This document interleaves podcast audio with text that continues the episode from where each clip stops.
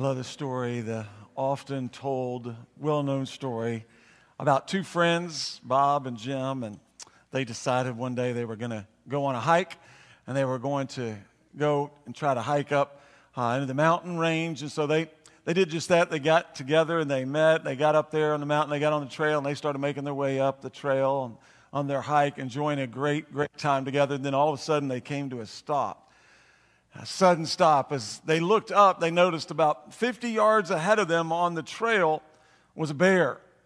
And the bear was standing right there on the trail looking their way. And Bob started to freak out. He was nervous. He thought this could uh, be a really bad scene for them. And so he was freaking out.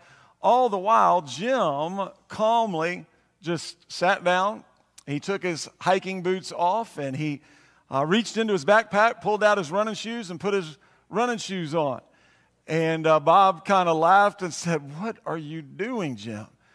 He said, Why are you putting on your running shoes? You cannot outrun a bear. And Jim said, Who said anything about outrunning a bear?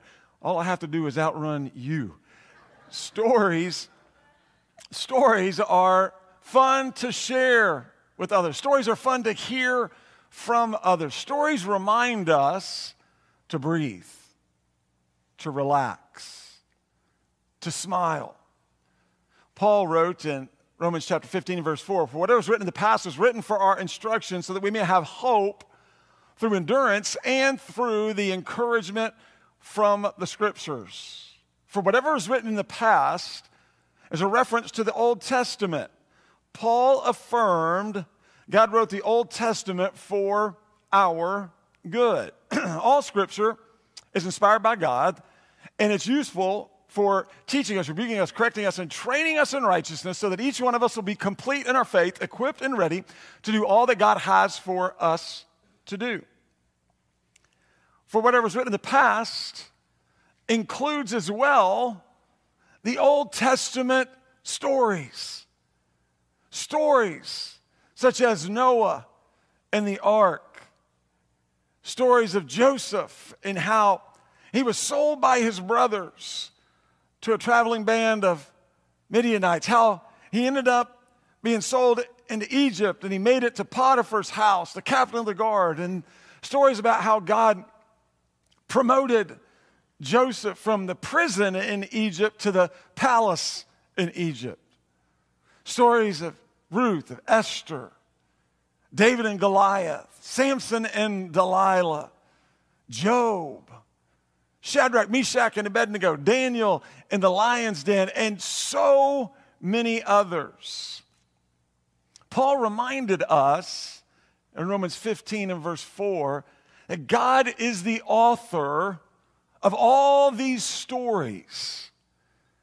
And God uses these stories to bless us today. A few ways he blesses us.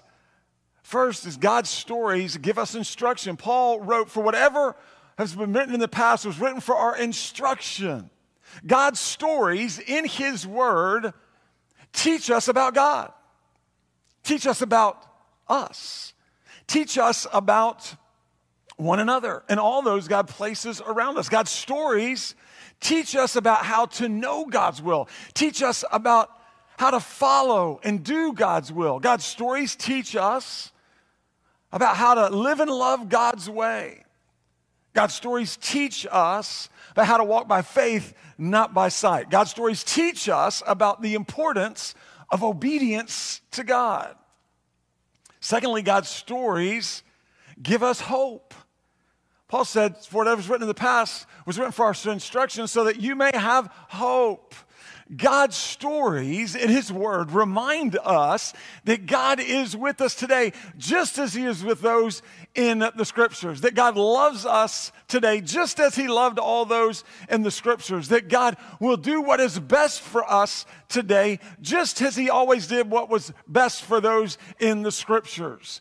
God's stories remind us, they fill us with hope because they remind us that God is not finished with us yet. He still has more to do in your life and in my life.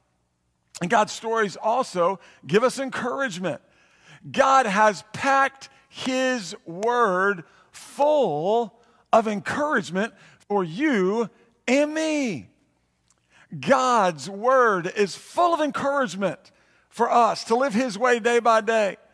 God's Word encourages us to endure in our faith in Jesus by the power of Jesus in all of our trials and tests and tribulations, our times of difficulty, challenge, and sufferings. God's Word encourages us. The stories in His Word encourage us to make whatever changes God wants us to make so that we can continue to become more and more like Christ Jesus. God's stories in His Word encourage us to trust God at all times. When it's easy to trust God and when it's not easy to trust God. When we understand what God is doing in our lives and when we don't understand what God is doing in our lives. When we like what God is doing in our lives, and even when we don't necessarily like what God is doing in our lives. The encouragement from God's word creates in us a hunger for God's word. The more we get into God's word, the more it gets into us. And this encouragement from God's stories and God's word creates in us a desire, a hunger to get into God's word, to read God's word, to study God's word, to obey God's word, and to share God's word with those that God places around us, to discuss the truths of God's word with those God places around us.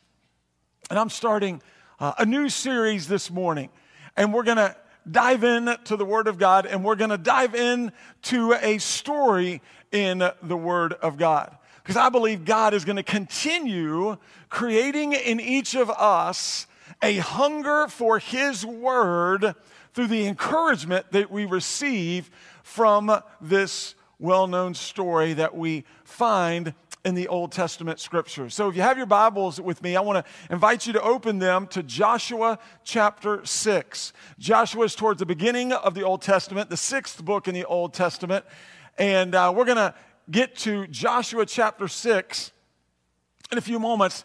This series that we're starting this morning is titled Follow the Leader, a story of how walls fall. I'm excited about what God is going to teach us in this series. I'm excited about how God is going to grow us in our faith in Him in and through this series. And I am very excited about how God is going to call us, how God is going to convict us, how God is going to give us opportunities to share what we learn in this series with others.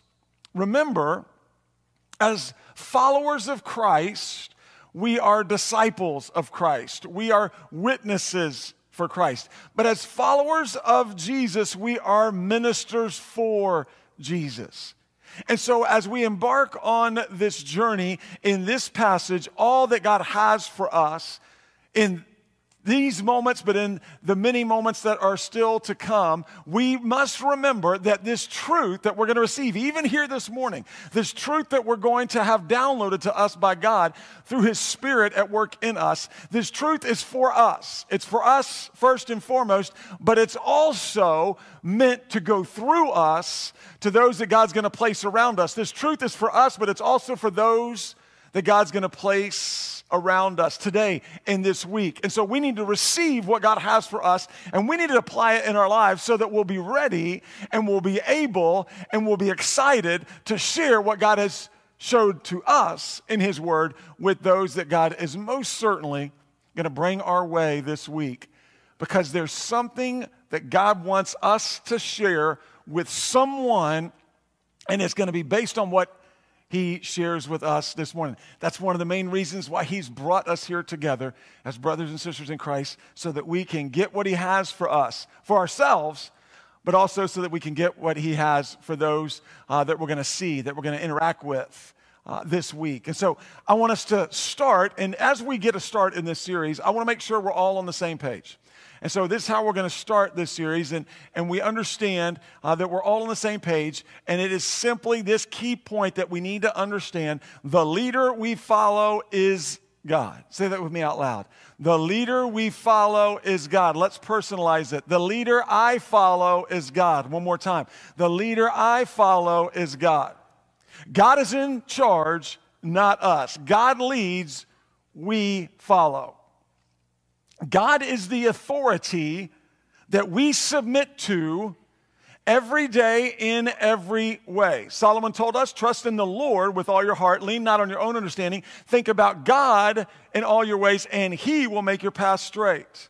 Jesus said, Seek first the kingdom of God and his righteousness, and all these things will be added unto you. Peter said, But set apart Christ as Lord in your hearts, in your lives. Paul said, I have been crucified with Christ, and I no longer live, but Christ lives in me. The life I live in the body, I live by faith in the Son of God who loved me and gave himself for me. Paul said, We're to be imitators of God as dearly loved children and live a life of love, just as Christ loved us and gave his life for us as a fragrant offering and sacrifice to God. God is the authority we submit to every day in every way. Authority and submission is from God. Authority and submission is seen in the Godhead. We believe in one God expressed in three persons God the Father, God the Son, and God the Holy Spirit. They are distinct in their roles and attributes, but complete in unity. Jesus, God the Son, submitted to God the Father in the Father's will for him when he stepped out of heaven, took on flesh, and he came to earth to rescue us from our sins by his perfect life, death, burial, and resurrection. God the Holy Spirit submitted to God the Father as he waited to come and dwell in us at the moment of our salvation by God the Father once Jesus, God the Son, had finished his mission on earth and ascended back into heaven. Authority and submission is woven into our relationships today. We see this in the relationships between the government and us as citizens, employers and employees, coaches and players, teachers and students, elders and the church, husbands and wives, parents and children. We see this and the relationship between brothers and sisters in Christ, between our relationships with one another as we submit to one another out of reverence for Christ. And so we know and understand following the different leaders in our lives is important. Following God's leadership in our life is most important. Amen? Following His leadership. And so, as we dive into this passage, as we look at this wonderful, incredible, amazing, outrageous Old Testament story, we know and understand that it's going to be vitally important for us to do what we see was done in this passage. And that is, we need to follow our leader. God is our leader. And as we follow our leader, as we follow God, walls fall before us. So look with me in Joshua chapter 6. I'll begin reading in verse 1, and we're, we're just going to read. We're going to we're gonna have a good time. We're going to read, uh, and uh, we're going to enjoy this passage. And we'll start uh, this morning to, to begin to apply and to take this passage apart and to see all that God has for us in this amazing story. Joshua chapter 6, verse 1. Now, Jericho was strongly fortified because of the Israelites. No one was leaving or entering. The Lord said to Joshua, Look, I have handed Jericho, its king, and its best soldiers over to you. March around the city with all the men of war. Circling the city one time, do this for six days. Have seven priests carry seven ram's horn trumpets in front of the ark, but on the seventh they march around the city seven times while the t- priests blow the trumpets. When there is a prolonged blast of the horn and you hear its sound, have all the troops give a mighty shout. Then the city wall will collapse and the troops will advance, each man straight ahead. So Joshua, son of Nun, summoned the priests and said to them, Take up the ark of the covenant and have seven priests carry seven trumpets in front of the ark of the Lord. He said to the troops, Move forward, march around the city, and have the armed men go ahead of the ark of the Lord. After Joshua had spoken to the troops, seven priests carrying seven trumpets before the Lord moved before moved forward and blew the trumpets. The ark of the Lord's covenant followed them. While the trumpets were blowing, the armed men went in front of the priests who blew the trumpets, and the rear guard went behind the ark. But Joshua had commanded the troops, Do not shout or let your voice be heard. Don't let one word come out of your mouth until the time I say, shout. Then you are to shout. So the ark of the Lord was carried around the city, circling it once. They returned to the camp, spent the night there. Joshua got up early the next morning. The priest took the ark, and the seven priests carrying the seven trumpets marched in front of the ark of the Lord. While the, pre- the, trumpets were blowing, the armed men went in front of them, and the rear guard went behind the ark of the Lord. On the second day, they marched around the city once and returned to the camp. They did this for six days. Early on the seventh day, they started at dawn and marched around the city seven times in the same way. That was the only day they marched around the city seven times. After the seventh time, the priests blew the trumpets, and Joshua said to the troops, Shout, for the Lord has given you the city. But the city and everything in it are set apart to the Lord for destruction. Only Rahab, the prostitute, and everyone with her in her house will live, because she hid the messengers we sent. But keep yourselves from the things set apart, or you will be set apart for destruction. If you take any of those things, you will set apart the camp of Israel for destruction and make trouble for it. For all the silver and gold and the articles of bronze and iron are dedicated to the Lord and must go into the Lord's treasury. So the troops shouted, the trumpet sounded. When they heard the blast of the trumpet, the troops gave a great shout and the wall collapsed. The troops advanced into the city, each man straight ahead and they captured the city. They completely destroyed everything in the city with the sword every man and woman, both young and old, and every ox, sheep, and donkey. The story of Jericho is a story about following the leader. The story of Jericho is about authority and submission. The story of Jericho is about God's promises fulfilled. The story of Jericho is about God's power displayed. The story of Jericho is about God's people protected. The story of Jericho is about God's praise proclaimed. The story of Jericho is about how walls fall before us. So, as we embark on this journey, I want to identify some key players in this amazing passage. Key players that we will identify today and next week that will help us to understand and receive all that God has for us in this passage. Some key players, some key points that we're going to learn more about as we look at this passage here over the next few weeks. The first is Joshua. Joshua was the leader of Israel, God's chosen people. Moses, the greatest leader in the history of Israel, had died. As you remember your Old Testament background knowledge, Moses and Aaron had led Israel out of bondage and slavery in Egypt. They led them to the Red Sea. They crossed over the Red Sea on dry ground. They made it to the other side of the Red Sea, and then Moses led the Israelites through the wilderness after they had crossed the Red Sea. Moses led Israel near to, but not into the promised land.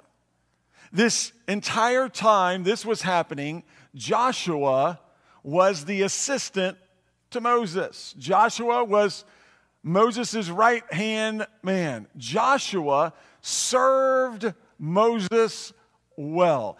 Joshua followed Moses well. Joshua as we see here clearly in this passage, was ready for his next assignment from God. Joshua would be the one to lead the people of Israel into the promised land. The best leadership that we see in God's Word, throughout God's Word, Old Testament New Testament, the best leadership that we see today in our lives, in our relationships, is servant leadership. It's servant leadership. I don't care about the company, I don't care about where it is you work or what it is you do. You will probably agree with me that when it comes to leadership, the best leadership, no matter what that area of work is, is servant leadership. The best leaders don't just demand and dictate, the best leaders do with and for others. Servant leadership marked Moses and Joshua. Moses and Joshua were servant leaders. Joshua, in particular, was a servant leader. And so we see Joshua is going to play a key role in this journey, in this passage. We know that the hero is God because God is the hero of every passage of Scripture. But Joshua is going to play a lead role in God's amazing story of Jericho, and we're going to learn more and more about him. Let me just give us a snapshot about Joshua here. It's a real quick snapshot. Uh, we'll learn more about him, but let's just take one quick snapshot and look at chapter 6, and let's hone in on verse 2. Let's take a peek, and we're going to just take this one verse and we'll take a quick snapshot of Joshua. Verse 2 The Lord said to Joshua, let's stop there. You know, I couldn't go much more than a couple words. The Lord said to Joshua, Stop right there. Awesome blessing number one. Say that with me. Awesome blessing number one. If you're taking notes, write this down. Awesome blessing number one. Here it is. God spoke to Joshua. Are you kidding? God spoke to Joshua. That's awesome.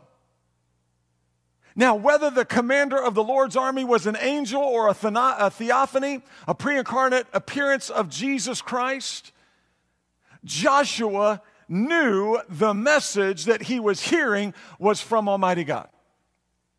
He knew it. And so we see in chapter 6, we pick up at the end of chapter 5, we continue into chapter 6. And the commander of the Lord's army that Joshua met up with at the end of chapter 5 is now speaking in chapter 6. Joshua heard from the Lord. Joshua took off his sandals because the ground he was standing on was holy ground. Joshua called the commander of the Lord's army the Lord. He knew it was God who was speaking to him. Now, let me just share a real quick blessing for you and me today. Guess what? God speaks to us today. You know this as well as I do. I hope you know this. This is vitally important for you to know as a follower of Jesus Christ. This is of huge importance to know. God speaks to us today. The creator of the universe, the one who said, Let there be, and there was, the one who hung the stars and the moon and the sun and the sky, he speaks to us today. God speaks to us by his Holy Spirit in us through his word, through prayer, through one another, and through our circumstances. God speaks to us, and He speaks clearly to us by His Spirit in us. As I was praying and praying and preparing for what God had for us next over these past several months, God made it clear to me. He continued to speak to me through circumstances. He spoke to me through my times of worship personally. He spoke to me through times of devotion in His Word. And I wasn't even in this area of the Old Testament. I wasn't even thinking about Joshua. I wasn't even thinking about Jericho. And yet, over and over and over again, over and over again, God continued to bring to my mind. And what I heard, what I saw, where I was, Joshua, Jericho, He continued bringing this to my mind until finally I said, okay, God, I'm getting in. I'm going in.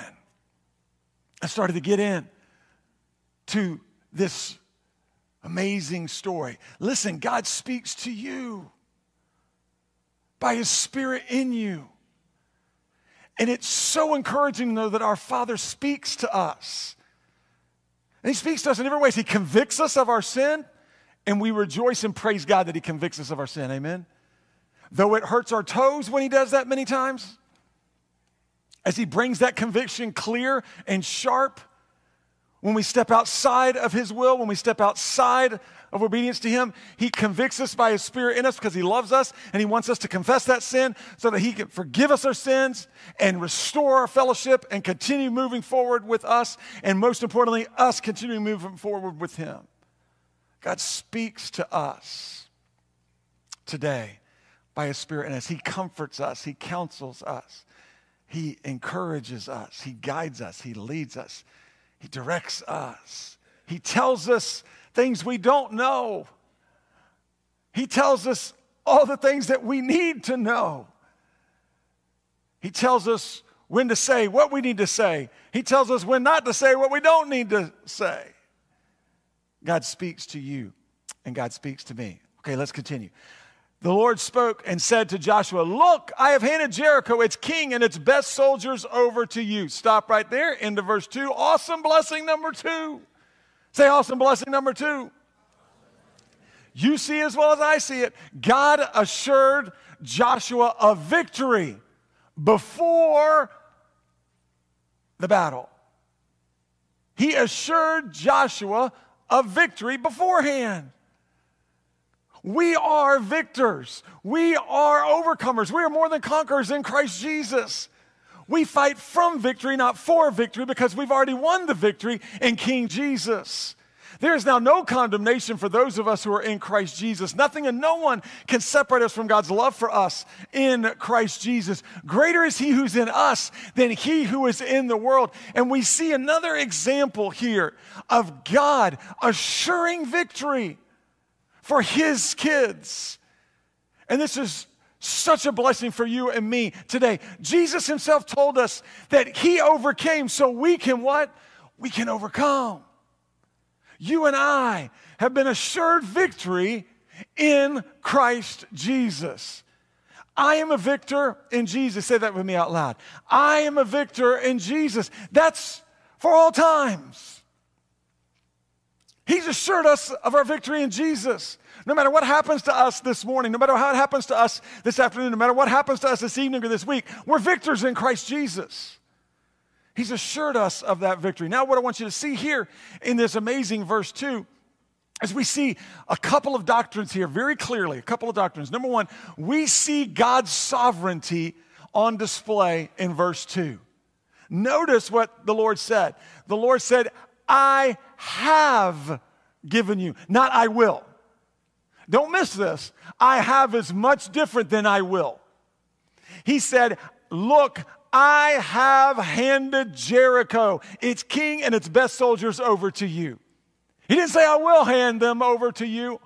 He didn't say, I'm thinking about handing them over to you. I'll see how you do. He said, I have handed them over to you. God's sovereignty, God declared it, that settles it.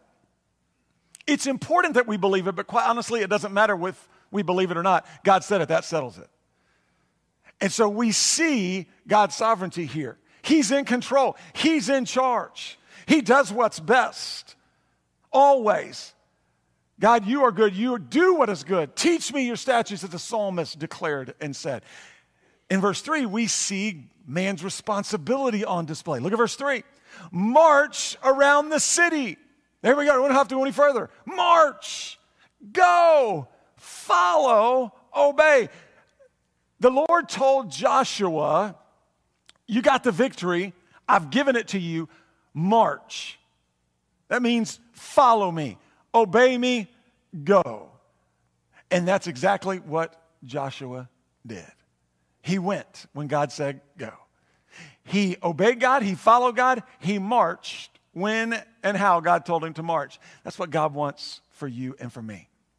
He wants us to go when he tells us to go. He wants us to follow him. He wants us to obey him. He wants us to march by his grace through our faith in Christ Jesus. Remember the words of that old hymn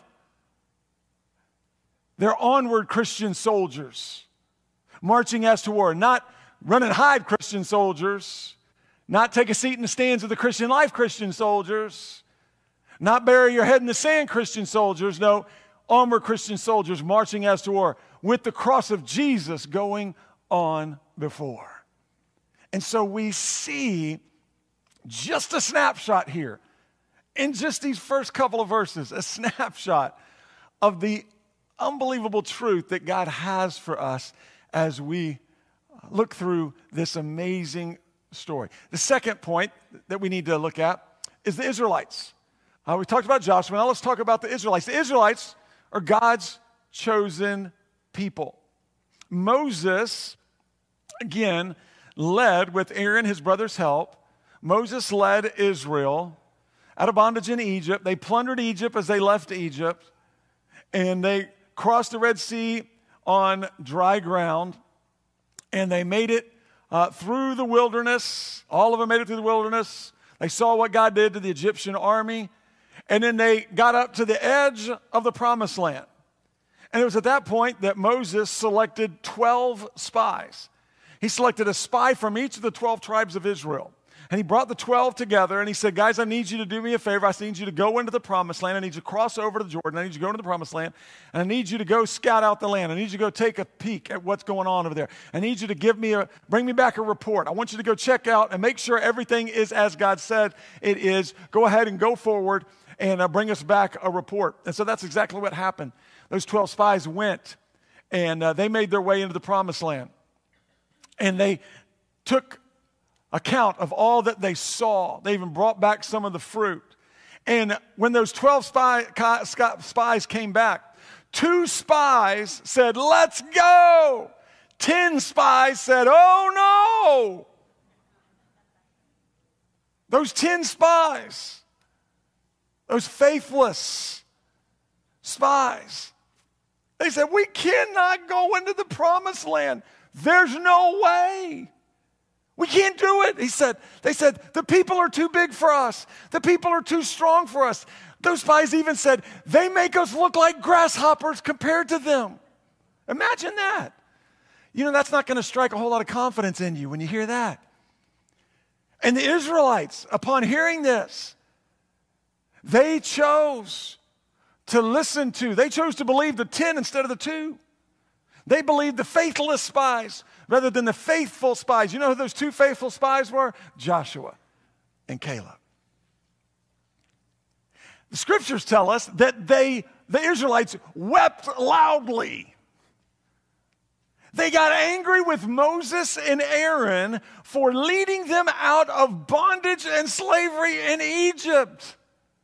Are you kidding me? They even got together and they decided here's what we're going to do. We're going to hold a quick election. We want to appoint a new leader because we don't like Moses and Aaron, and we want to appoint a new leader, and we're going to ask that new leader to take us back into Egypt, to take us back into bondage and slavery. You got to be kidding me. They were literally freaking out, not thinking correctly. They were actually walking in disobedience to God. God chose to discipline that generation of Israelites for the lack of faith in him. Those Israelites, that generation, wandered in the wilderness, as you know, for 40 years. As God said, until that entire faithless generation of my people who saw my power at work in Egypt, who saw what I did as they brought them out of as I brought them out of Egypt, who saw what I did as I brought them across the Red Sea, as they saw what I did as I fed them manna every single day. I guided them by a light in the sky. That generation, that faithless generation, none of them will see and enter and take possession of the land that I have promised to them. And that's exactly what happened. The Israelites wandered for 40 years until that generation passed in the wilderness. And then God declared, It's time. The new, young, courageous, faithful generation of Israel had risen up, had grown up from their time growing up in the wilderness, while the older generation passed. And it was this new, young, courageous, faithful generation of Israelites that was led by Joshua to move into the promised land. And that's where we pick up in the book of Joshua. This is where we pick up in the story of Israel. We pick up with now Joshua and this young, courageous generation, large number of Israelites ready to move forward by faith following Joshua's lead, ultimately following their leader, Almighty God. The third point we need to look at is the promised land. The promised land is the land that God had promised to give to Israel, his chosen people, years and years and years and years before. The land was known as Canaan. You'll read about it in scripture. It's known as Canaan. It's the land of Israel today. Joshua and the Israelites had always been very serious about the promised land because it had been promised and given to them by Almighty God. And oh, by the way, they're still serious about their land today. And as the history of this world continues to be written, they will continue to be serious about their land today because it was a land given to them by Almighty God. And so we see this promise, this covenant promise, was made initially all the way back in the Old Testament to Abram, who God later changed his name to Abraham. You, we're more familiar with him as Abraham, but he's Abram. And so we look in Genesis chapter 13. If you want to turn to your left real quick, go to Genesis. You'll, you'll be able to follow with me. I'm going to share uh, some scripture here. Uh, we're going to look at the scripture real quick uh, about uh, this promise, the promised land, and it was given uh, to the Israelites. And so we'll begin Genesis 13. Beginning in verses 14 and 15, after Lot is separated from him, the Lord said to Abram, Look from the place where you are, look north and south, east and west, for I will give you and your offspring forever all the land that you see.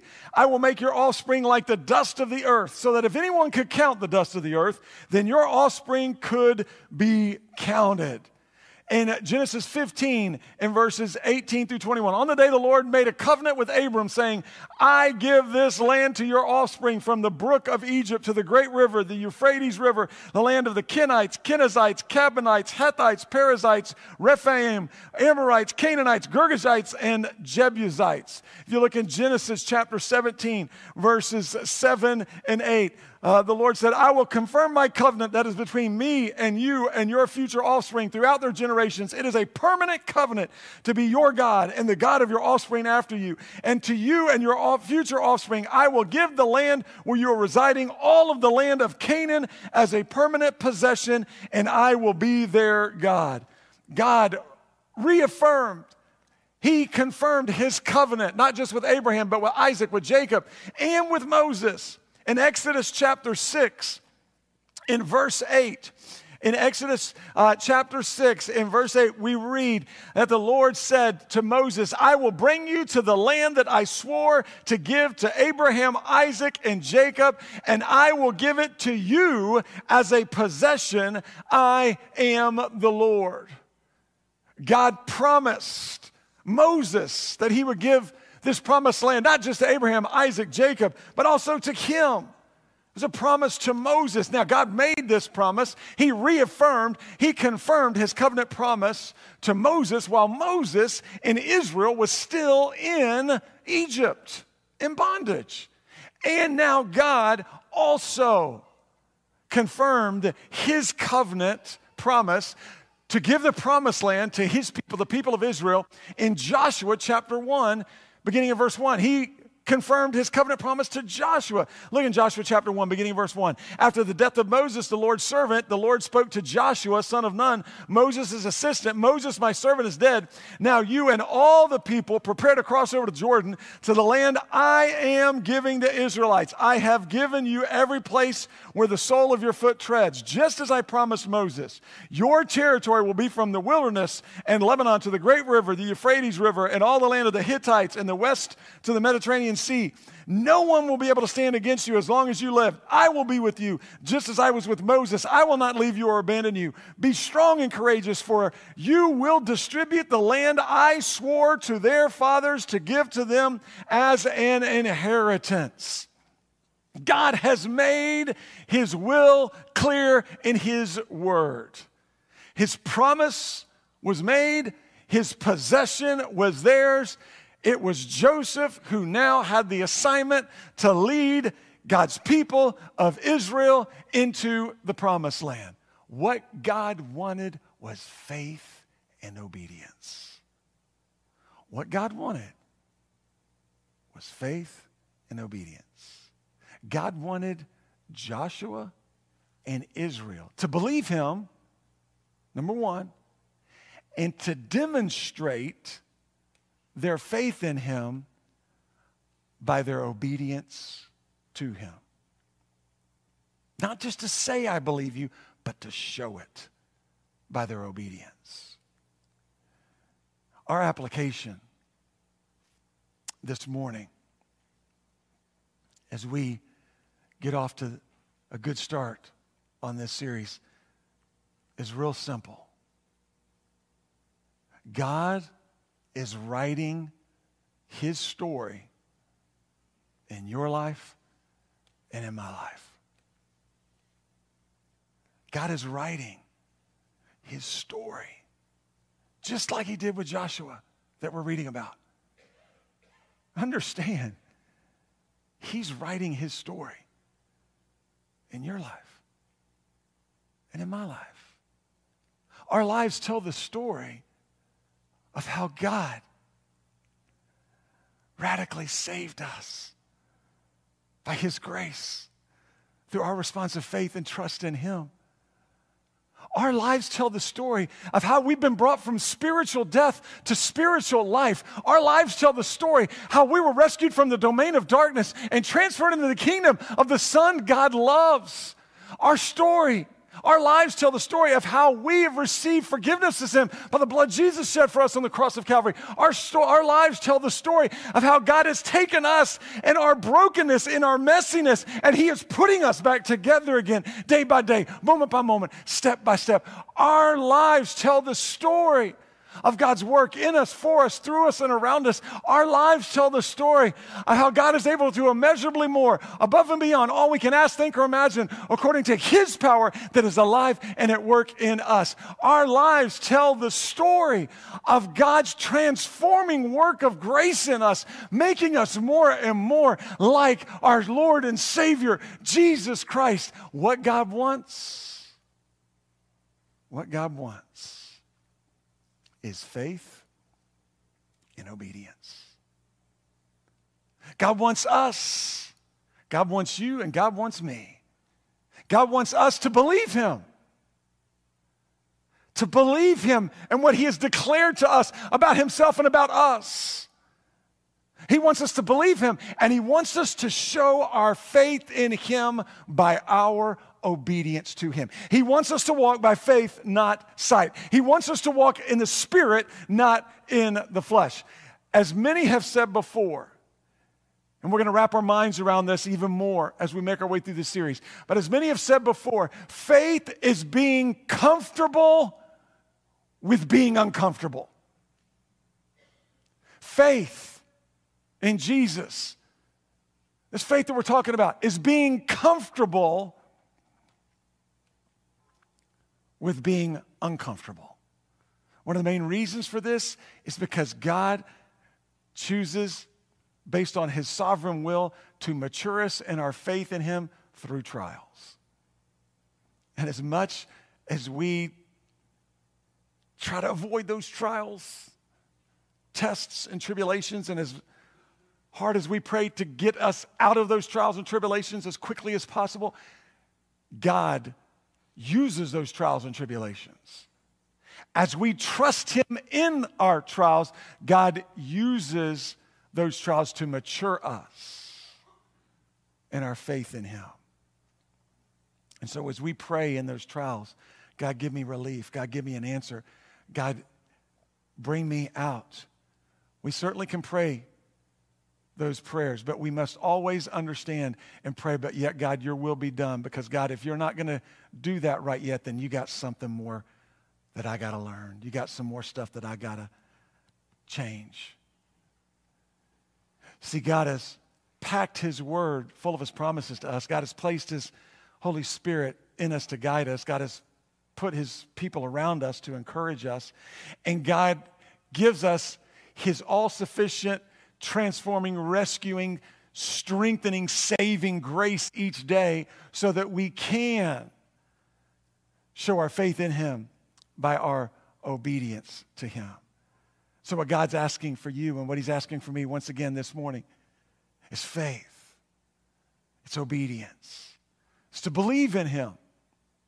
Wherever you're at, whatever it is you're dealing with, whatever the challenge is, whatever your request is, whatever your prayer, whatever is going on in your life and your relationships, God's asking us once again, as we're reading in this story of Joshua, we now take time and reflect on the story that is being written by God in our lives. And He's asking us to believe Him.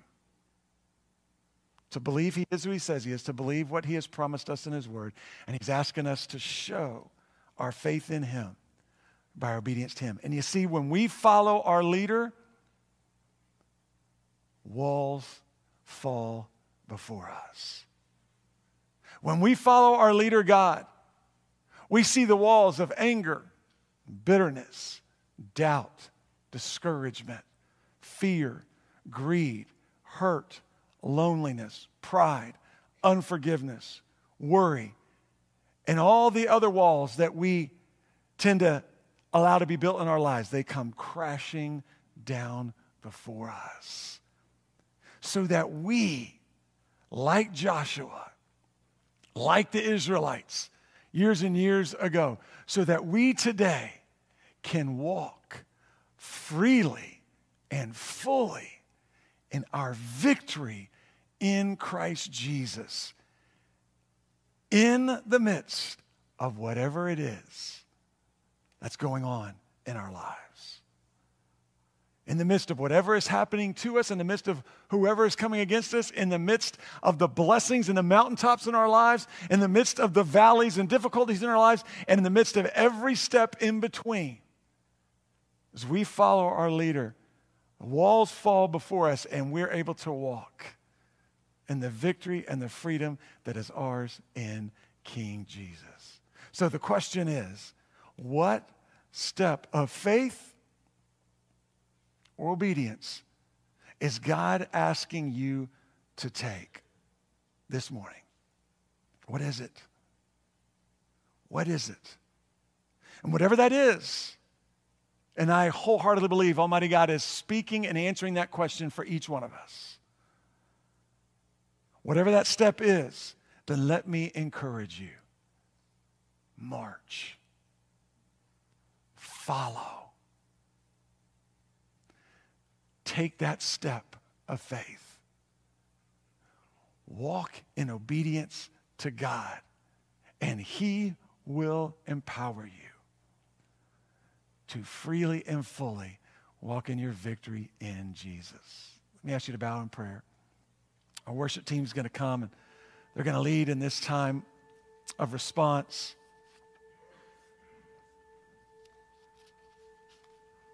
Following our leader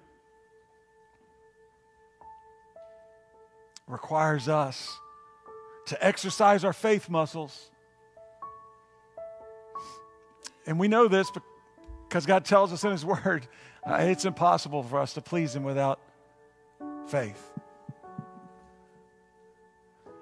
without believing He is who He says He is, without believing He will do what He has promised to do. And then He always asks us to demonstrate that faith and that belief with our feet. That's why He said, March. Move your feet follow your leader. Our prayer partners will be staying here at the front. They would love to pray with you and pray for you.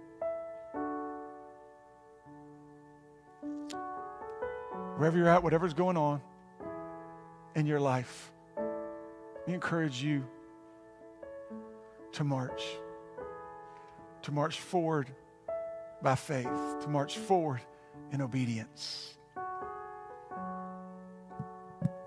trusting and knowing that your leader, your Almighty God, will be there and He will empower you every step of the way.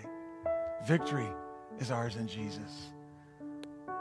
You may want to go and grab a brother, sister in Christ. Maybe he's going through a challenging time of difficulty. Come and kneel and pray. These prayer partners would love to pray with you, pray for you. That's what we do. That's who we are. We're family. We pray with one another. We pray for one another. They love to go to the Father on your behalf. If you've yet to receive God's gift of salvation by His grace through your faith in Jesus, it's the good news of the gospel. Today is a day of salvation. Jesus took your place on the cross. He paid your price for sin. He died on the cross. He was buried in the tomb. On the third day, He rose again, victorious over sin and death for you. And as we sang earlier, the only way for us to get to a relationship with our Father God is through faith in Jesus, who is the way and the truth and the life. We would love to introduce you to Jesus this morning. Today is a day of salvation for you. It's the day for us to march forward as brothers and sisters in Christ and minister with one another, minister to one another, encouraging, blessing, praying with, and praying for one another. As God is leading, let's show our faith in Him by our obedience to Him. Let's stand and worship Him.